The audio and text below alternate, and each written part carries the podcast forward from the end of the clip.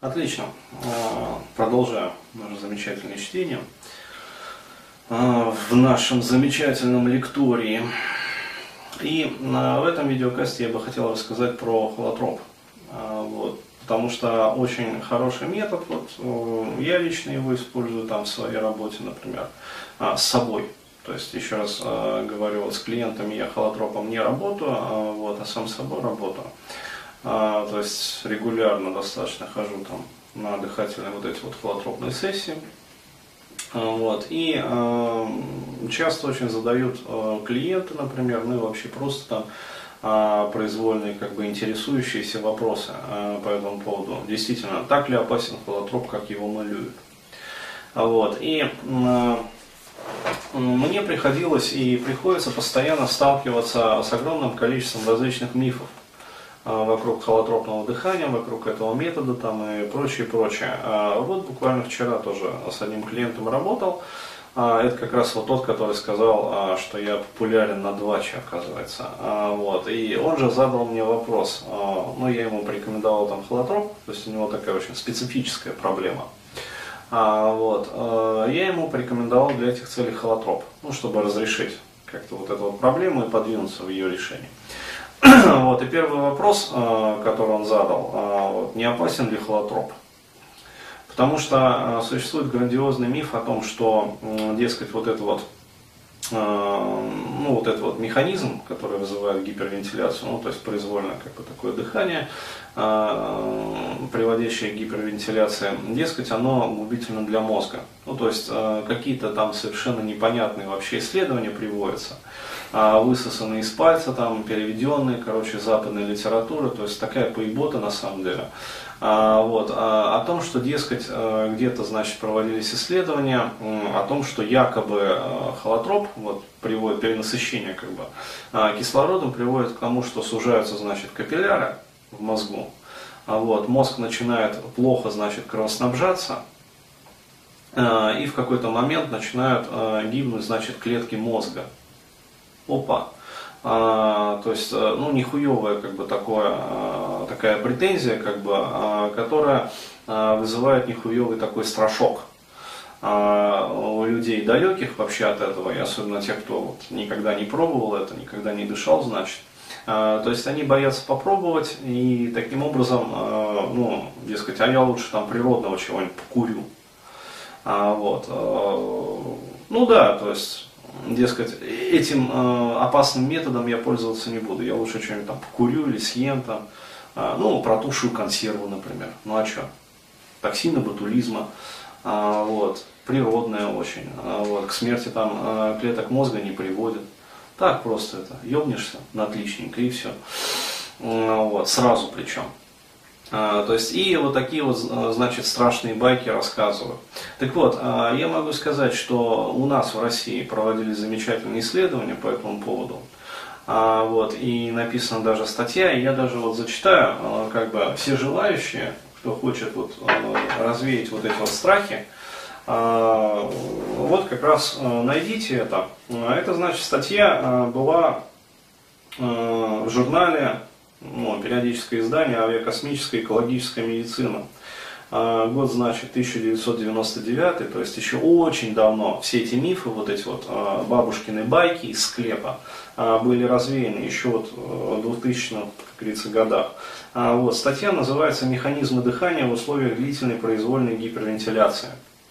Вот, то есть автор Юрий Аркадьевич Бубеев и Ушаков. То есть и даже скажу страница 22-28. А, то есть вот просто найдите и почитайте. А, и я скажу так, а, вот из того, что значит, я слышал, ну, когда присутствовал вот как раз на лекциях Бубеева, о том, что э, это действительно вот он приводил как раз эти экспериментальные данные, что холотропное дыхание, оно не просто, не токмо, как говорится, ну, не умерщвляет клетки мозга, но наоборот восстанавливает.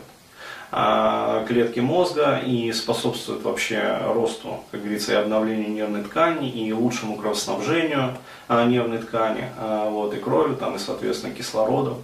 Вот, что на самом деле те процессы, которые вот, ну, имеют место быть сужения, скажем, кровеносных сосудов, вот, они очень непродолжительны. И, во-первых, они очень непродолжительны, во-вторых, они очень незначительны. Вот, то есть там буквально в течение там, первых каких-то вот минут, там, считанных минут. Вот. А дальше э, включаются компенсаторные механизмы, э, вот, и несмотря на то, что э, как бы кислотный э, ну, баланс крови там, смещается, э, то есть кровь как бы э, получается закисляется, э, вернее защелачивается, то есть как раз вымывается вот это вот СО2, э, вот, э, тем не менее, э, все это, оно как бы, ну как сказать, компенсируется причем компенсируются в достаточной степени. А, вот. И э, дальше идут как раз процессы, которые являются, ну, скажем так, потенциирующими вот, для энергонасыщения, крови насыщения, вообще насыщения питательными веществами, нервной ткани. Вот, то есть, еще раз говорю, э, кроме того, там э, во время холотропного дыхания происходит очень такой полезный процесс – а, собственно, за счет чего вообще работает вот а, холотроп. А, есть такой процесс, который называется реконсолидация памяти. То есть штука следующая.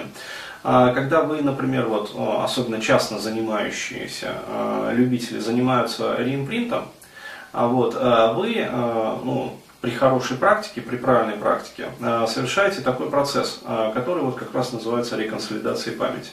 То есть вы находите, э, выходите на систему конденсированного опыта. То есть, еще раз говорю, в моей терминологии это вот как раз патокластера сознания. Далее, э, в этих э, патокластерах сознания находится ядро патокластера. То есть в терминологии стенографа это ядро СКО. То есть некое фрустрирующее переживание или какое-то негативное убеждение, такое вот генерализованное негативное убеждение. А, или а, какой-то интроект, ключевой интроект. Причем, еще раз говорю, а, все это может находиться за рамками обычной биологической истории, то есть либо в перинатальной области, либо даже в трансперсональной области сознания нашего и подсознания. Вот. и производите реконсолидацию этого опыта. То есть вы как бы берете, вот, если представить, что вот наше сознание, как бы в матрице там, состоит из множества, множества каких-то кубиков. А вот что вы делаете? Вы делаете вот так вот и эти кубики э, разлетаются. Вот. А дальше они начинают вновь складываться. Но складываются эти кубики уже новым способом, более удобным для вас. А, то есть а, происходит с одной стороны как бы реконсолидация, а с другой стороны а, этот процесс очень напоминает дефрагментацию жесткого диска на компьютере. То есть все обрывочные сегменты, все какие-то вот эти вот там остаточные данные, все они уходят, убираются, вот, и файлы перегруппировываются, то есть более, как сказать, более удобным способом. То есть повышается производительность системы, повышается скорость работы системы. А, вот, то есть системе ну, работается проще. Вот. Это суть как раз холотропа. То есть, еще раз говорю, это же происходит и под реимпринтом, то есть вы как бы перепроживаете Опять-таки, при правильном реимпринте. Потому что при неправильном, еще раз говорю, происходит ретравматизация. То есть вы еще сильнее углубляете вот эту вот фрустрирующую вас там борозду. То есть напитываете а, это, этот фрустрирующий момент энергии своей. Ну вот, и так и оставляете. При правильном реимпринте происходит реконсолидация. Вот. А вслед за реконсолидацией а, происходит а, другой процесс а, психоинтеграции. Вот, то есть тогда, когда вот этот вот вновь сложенный из кирпичика вот этот вот опыт начинает интегрироваться уже в реальную повседневность. То есть начинает прорастать как бы интерфейс, то есть взаимодействие нового опыта с окружающей реальностью. И вот когда это окончательным образом складывается, вот тогда человек переходит на новый как бы, квантовый уровень сознания. Вот. Но еще раз говорю, а в практике реимпринта это может происходить очень долго. Ну почему? Потому что человек в этом случае работает как бы лопатой.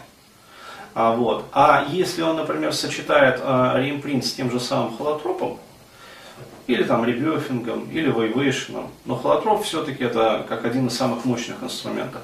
Он тех же самых результатов и гораздо больших результатов может достичь за а, гораздо более короткое время. Вот. Но еще раз говорю, а у очень многих людей есть предубеждение против холотропа. Вот поэтому я и рекомендовал эту статейку. То есть прочтите, как говорится, еще в 2000-х там, годах.